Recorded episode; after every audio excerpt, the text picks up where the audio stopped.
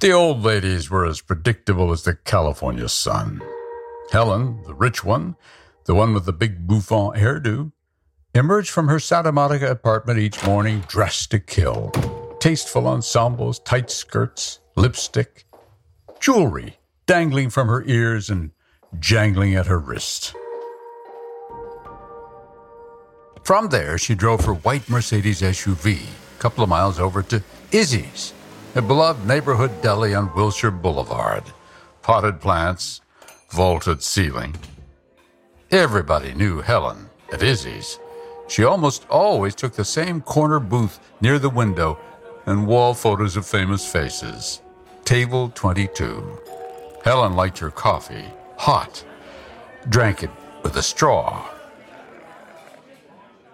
At the same time, 10 miles away in Hollywood, the other one started her mornings with a white knuckle drive to the beach in her blue Honda Civic, or a short walk to Runyon Canyon Park.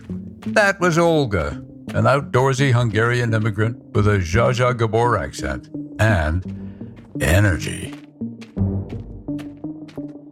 A brisk walk on the shore or a five to ten mile hike in the Hollywood Hills were just what Olga needed to get her motor running in the morning. Though, must be said, Olga's motor consistently purred at a pretty high RPM. Together, Helen and Olga made quite a team on the weekends, doing what they could to help the homeless who haunt boulevards famous for their wealth Wilshire, Sunset, Hollywood. They just kind of fit the bill for the kind of volunteer that might be a good fit for our program. That's Pastor Charles Zuheda. He met Helen and Olga 15 years ago at a free meal program he ran in Hollywood. Two grandmothers wanting to volunteer and serve food. That's pretty normal. That's what grandmothers do. Quite right. This is a story about what grandmothers do. It's the story of Helen and Olga, two little old ladies. Angels, perhaps, in a city named for angels. Because he loved us and he wanted to be part of our family. We were like his family. So, yes, Helen and Olga left their mark on Los Angeles, focused the city's attention on homelessness for a while. Uh, but, as you might expect from a Dateline podcast, this is also a story about murder of a very gruesome kind. He is being snapped and crunched and just brutally murdered. This is horrible to think about. This that. is this is a horrible, horrible death. It's there's nothing instant about it. Horrible? Oh, yes, this is a horror story, all right. But not just because of the awful things that happened. No, it's a horror story for what it reveals about the darkness that dwells within anyone who dares give their worst instincts free rein. But this was someone's father, someone's brother. It's a human being, not a piece of garbage. I'm Keith Morrison, and this is Dateline's newest podcast The Thing About Helen and Olga.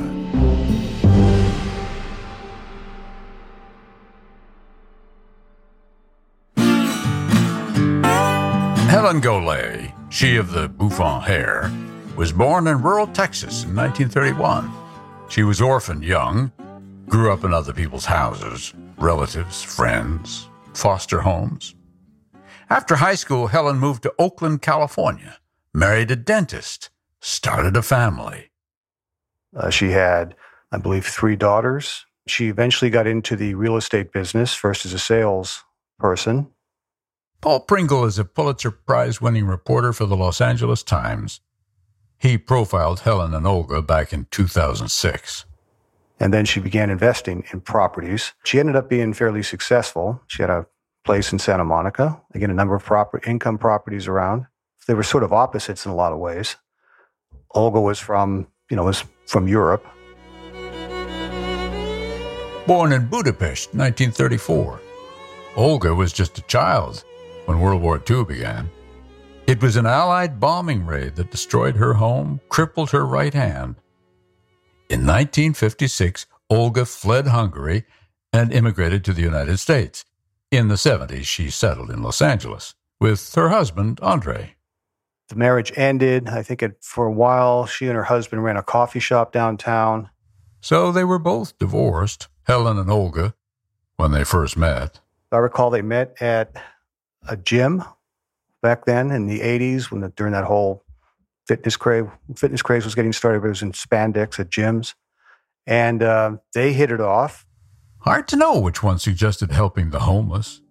But by the late 1990s, they were, by all appearances, as committed as twin angels on a mission. Naturally, Helen, the rich one, took care of all the bills relating to their homeless outreach.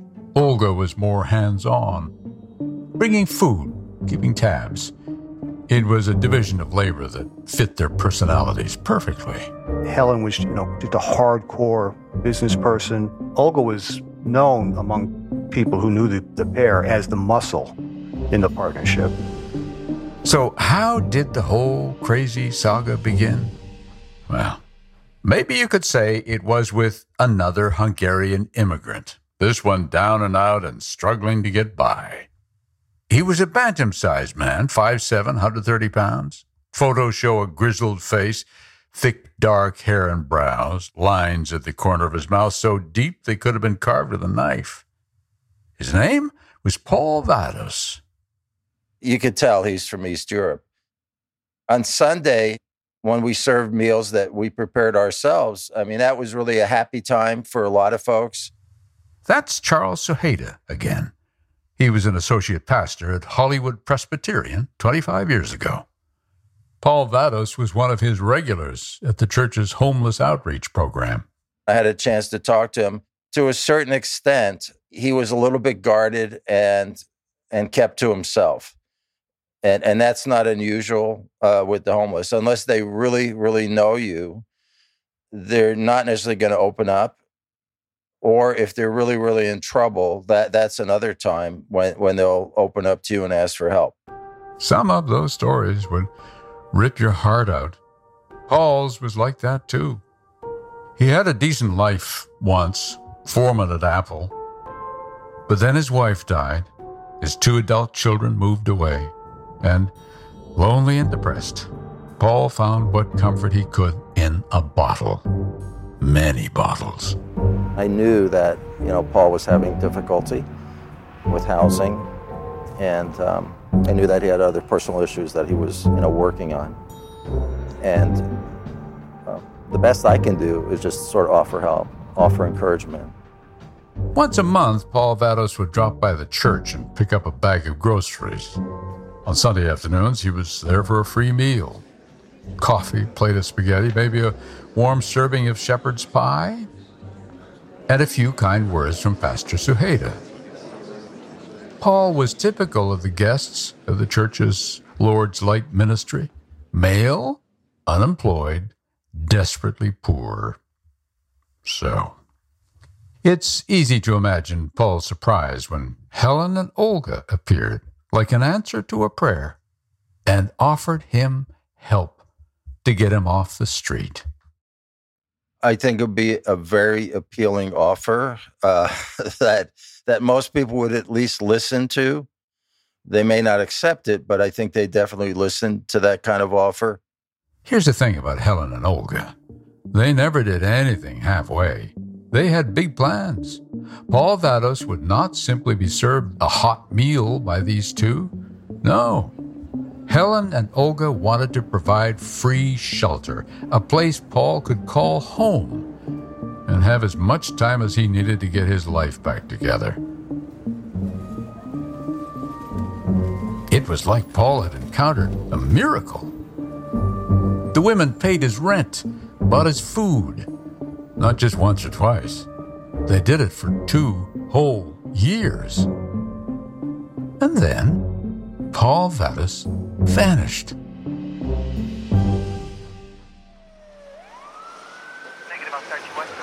It was November 8th, 1999, 4:50 in the morning. An on-call detective responding to a 911 call rolled into an alley about a dozen blocks south of the Hollywood Walk of Fame. Rain was pounding into the pavement like roofing nails, pebbling the car's windshield with flecks of red and blue light. There in the headlights, he saw it a man's body lying spread eagle across the middle of the alley, rainwater puddling beneath it. The detective got out for a closer look. White male in his 70s, by the look of him. He fished around the man's pockets for some kind of ID, couldn't find any. The dead man's clothes looked clean enough. There was car grease on his hands. There was no obvious sign of death, though the detective figured rain had already washed away any blood or useful evidence. Just another John Doe death in a town that had had its share. This one might be a hit and run, the detective thought. And soon enough, the coroner's report confirmed it. There were massive internal injuries, upper body crushed. No witnesses, not a one. After a couple of weeks, with no sign of her ward, Paul Vados, Olga Rutterschmidt filed a missing persons report. She told the desk cop at the Wilshire station that she was looking for a 73 year old white male named Paul Vados, last seen hanging around Fedora Street in West Hollywood. It didn't take long for the police to confirm the man Olga was looking for matched the body that had been found in an alley off La Brea Avenue in the pre dawn hours of November the 8th. Paul Vados was dead. Nothing more to be said. The case was filed away, and for years it gathered dust. I went back to that alley where it all began in 2008 I was with a detective named Dennis Kilcoyne, who had reopened the Vados case. So this is where it happened, huh? Right up here, right, uh-huh. right up uh, in front of this power pole here. He was laid out right, right about here. Dennis Kilcoyne, must be said, was an imposing man. About six foot four, built like a linebacker, groomed like a bond salesman. He combs his brown hair straight back his upper lip festooned with a thick cookie duster mustache, which he keeps precisely trimmed at the corners of his mouth.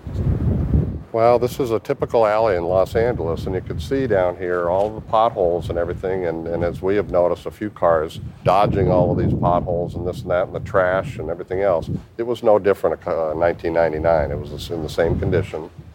It's an ugly place to breathe your last, this potholed alley. Graffiti tags mark it as someone's territory, though in truth, weeds are the only sign of life here. The major undercarriage of the car would get his vital uh, torso section and, and, his head area. Is it possible that a homeless guy would be just sleeping on the back alley like well, that, laid out the way he was? Or, or passed out or, or something of that nature. I don't think it would be a good spot to pick to sleep, but, it, you know, possibly. Uh, intoxicated to the point where he passed out. What would your sense as you, were looking at this? Uh, uh, the possibility that somebody just came roaring down that alleyway, didn't see him because it was night, it was rainy, but you know, going too fast to stop, and they just kept going. There's no way, especially on a wet night, that anybody was racing through here. And again, the evidence of his uh, injuries, it was not a high impact uh, uh, account with, with his body. This was a slow, deliberate bulldozing over, over this man. His body was crushed? Absolutely. The death of Paul Vados must have hit the women hard. Olga was crying, apparently, when she told Paul's landlady he was dead. And Helen? Well, she tended to be the more stoic of the two, but she did what she always did. She opened her checkbook, paid for Paul's burial in a plot that she owned emotionally draining? Oh, you bet. But Helen and Olga were undeterred. There were other men who needed their help. Oh, yes, an unending supply.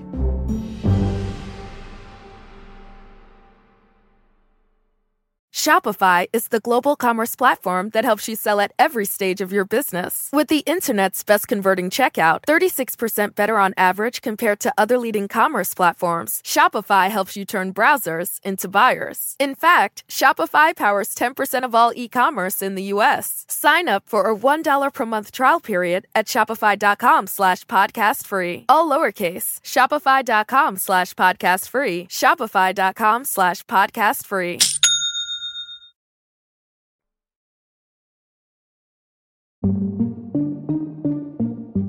It took Helen and Olga nearly three years to get over the death of Paul Vados. But by the spring of 2002, they were ready to try again. Olga spied a young man who looked like he could use their help sitting on the steps of an office building in Hollywood, across the street from Bally's gym. He looked about 40 and fit. A little help, she figured. One might just turn his life around. His name? Jimmy Covington. She was just there right behind me. I looked up and she was standing right there. I didn't see her coming, didn't feel her coming or anything. She was just there. She said, Hi, how are you? Uh, my name's Olga. Are you homeless? It's just straight out like that. I said, Well, why would you want to ask that? She said, Well, I, you don't really look like you're homeless, but you have a backpack and a sleeping bag. And I, I, I, I thought maybe if you were homeless, I, I worked with a with an agency and with a partner that that works with guys that are homeless, and uh, we help get you a little money and places to stay and other benefits and things like that. Jimmy doesn't look like anybody's stereotype of a homeless person, though he'd be the first to tell you he has lived that life for years. I'm a person without permanent housing. Homeless is just a word they made up with a person without a home, less of a home. Now, aside from a few bumps and bruises, a byproduct of life on the street, Jimmy Covington is a good looking guy. Showbiz handsome, even. Nice smile, clean cut. There are ways to do it. You can search out community showers, or you can go and do the bird bath thing in the uh, the fast food restaurants. If Jimmy had learned anything in his time on the street, it was to never take anything at face value. So he tried to size up this Olga when she told him she could help him get off the street, gauge her sincerity. She seemed uh, pretty professional. She seemed kind of honest. She was dressed nice and uh, but anxious also. She was kind of fast talking and seemed to be really, really anxious and um, in a hurry, in a hurry to um, get the answers that she needed out of me and seeing if I would, uh, I would uh, accept her offer and uh, or be interested in what she was offering. Interested? Well, yes, yes, he was. Nights spent sleeping on hard and unforgiving concrete had taken their toll. And it was not uncommon to be awakened in the middle of the night by young toughs who seemed to think harassing the homeless was a rip roaring good time. She said, I have an office space right inside the building upstairs right here. I can come up there and show you the office space, and I, can, I got some paperwork you can fill out, and we can get it started right now. She said, I've helped other guys like this before, and uh, I'm all ready to uh, show you the few pieces of paper and just basic information if you can fill out. Just come on in right now, and I'll show you. Jimmy followed Olga into the building, where she gave him a key to the office. It was nothing fancy, just a 12 by 12 room with office furniture and empty computer desks in the front half, and in the back, a futon for Jimmy to sleep on. Olga gave him a list of rules, said Jimmy. He'd have to leave the building each morning and not return until evening. He couldn't have a guest, he had to keep quiet, and he had to keep the place clean. Do all that, said Olga, and he'd get a bonus. The understanding was I was to stay there temporarily until the paperwork was approved, and she was going to get me two thousand dollars with uh, within thirty days or less, and she was going to pay me ten dollars a day as I filled out the paperwork. Such a deal. The paperwork was pretty basic, said Jimmy. Name, age, social security number, that sort of thing. But then the next day, Olga returned with more forms and more questions. She wanted to know my father and mother's social security numbers and their last names and maiden names and just all kinds of personal information. The truth was, Jimmy didn't even know a lot of that stuff. So he played for time. The office space wasn't exactly homey, but it was private and clean and secure. And Olga pretty much left him alone. At first. But she didn't give him any money either. And on his third day in the office, Olga started nagging him about that paperwork. So she said, Come on. She took me outside into the car and she took me in the car and went down the street. I went to a Burger King place, uh, I think it was somewhere around Sunset in uh, La Brea. She said, Okay, I'll take you to lunch. I thought, All right, great. She's going to treat me right. And spent like $7 on a burger to be back and gave me 10 bucks and said, I made this paperwork, all of it done. Jimmy had had enough. To his way of thinking, life was simpler out on the streets. I left, I went down the hall and, and I was going to turn the key into the manager. And he said, You're not supposed to be sleeping there anyway. And I said, Oh, well, here's the key. I'm leaving right now. And I did. I didn't feel I'd see her again.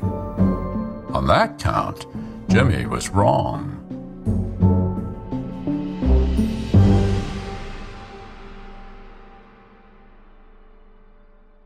Shopify is the global commerce platform that helps you sell at every stage of your business. With the internet's best converting checkout, 36% better on average compared to other leading commerce platforms, Shopify helps you turn browsers into buyers. In fact, Shopify powers 10% of all e-commerce in the US. Sign up for a $1 per month trial period at shopify.com slash podcast free. All lowercase, shopify.com slash podcast free, shopify.com slash podcast free.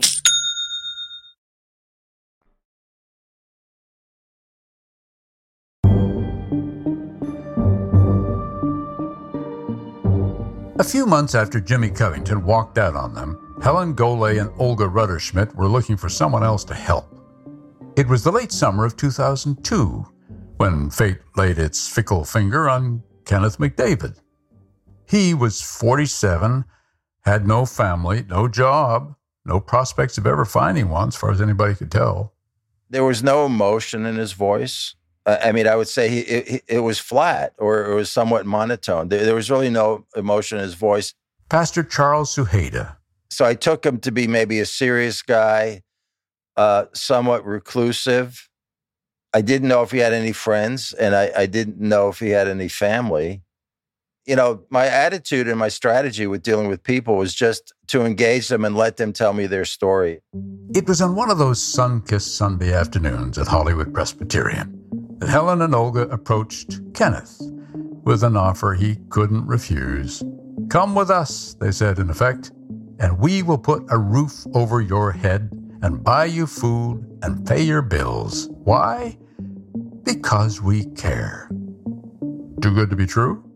Well, as Bob Dylan says, when you ain't got nothing, you got nothing to lose. So, of course, Kenneth said yes, yes to free food, yes to a free apartment. That was a 550 square foot studio in a three story 1920s style building that badly needed an update.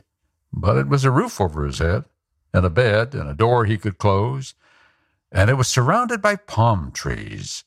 And for Kenneth McDavid, it was home. Helen, who was 71 at the time, promptly paid Kenneth's $900 rent each month with a personal check. Olga, then 68, made sure he had groceries and was keeping the place clean. For more than two years, Kenneth McDavid was sustained by Helen and Olga's unstinting generosity. Then, it was the night of the summer solstice, June 21st, 2005. Longest day, shortest night of the year. A perfect night, really. Full moon, mid 60s, light ocean breeze. Around midnight, a backgammon game was breaking up in Westwood, just south of UCLA. As one of the backgammon players was leaving, he noticed something lying in a back alley off Westwood Boulevard. The shape of it looked like a man. Drunk, maybe? Passed out? Sleeping it off? He moved closer for a better look. It was a man's body, all right. He was dressed in a light gray t shirt and white sneakers, and he was, most assuredly, dead. His body grotesquely twisted, blood pooling around his head. When the police arrived, they discovered two pieces of ID in the dead man's pocket. Kenneth McDavid was the name on them. Hit and run, apparently. There were tire marks across his chest, car grease and road grime on his face, and deep gouges in his scalp. Near his body lay his glasses and a bicycle, its front tire removed. The obvious implication was that Kenneth McDavid had been hit while trying to fix his bike. No one knew, really, since there were no witnesses, but it seemed reasonable to assume that the driver who ran over Kenneth McDavid in that alley simply panicked and fled, trying to put as much distance as possible between their car and that body. Since Kenneth McDavid had no known family, it was Helen who stepped forward to claim his body and arrange for his cremation. For the purposes of expediting the whole thing, Helen told the medical examiner she was Kenneth's cousin, his next of kin. A white lie, perhaps. What else could she do? She and Olga were the closest thing to kin that Kenneth McDavid had at the end. In fact, Helen had spent upwards of $60,000 on Kenneth since he'd come into their lives. It was a grim business, of course, yet another tragic blow to Helen and Olga's homeless mission. But the ladies weren't without consolation. They had the satisfaction of knowing that at least rescued Kenneth from the streets and given him a better life for a time. The death of Kenneth McDavid was sad, to be sure, but LA is a big town. Occasional carnage in the streets and alleys is an unforgettable fact of life. But it was a death not entirely forgotten, at least not by a New York based private investigator named Ed Webster. I'm a private investigator. I've done it for about 35 years. For 20 years, I was the director of investigations for MONY Life Insurance Company in New York. Life insurance. That's how Ed Webster got tangled up in the back alley death of Kenneth McDavid. They had received a claim for the proceeds of a life insurance policy. It was a violent death, an unattended death. In order to get a sense of Ed, you do well to keep in mind the film noir private eyes of the 1940s. Think Humphrey Bogart as Sam Spade in The Maltese Falcon. Ed was a solidly built 60 ish guy with a penchant for suits and cowboy boots. He had a license to carry, though it must be said his ancient 32 caliber pistol was really more for show. His salt and pepper hair was combed straight back from a face that read like a street map of lower Manhattan. The thin line of his mouth bracketed north and south by a mustache and soul patch. Computers, internet searches, and databases were not Ed's thing. No, his method was simple but surprisingly effective. Watch doors until the person he wanted to talk to came home, and then he would knock. I've been doing the same thing for so many years because you, you just go down a lot of uh, dead ends and uh, people won't talk. And you just have to keep trying. And if you keep trying and you apply your intelligence, you will ultimately come to the truth. The truth? Well, for Ed Webster, the first step in finding the truth started with a file labeled Kenneth McDavid. He opened it and took a quick glance. White male, age 50, cause of death hit and run. The guy's bio looked thinner than the gold on a weekend wedding band. But Ed Webster knew what he had to do next. He packed a bag and boarded a flight to LA.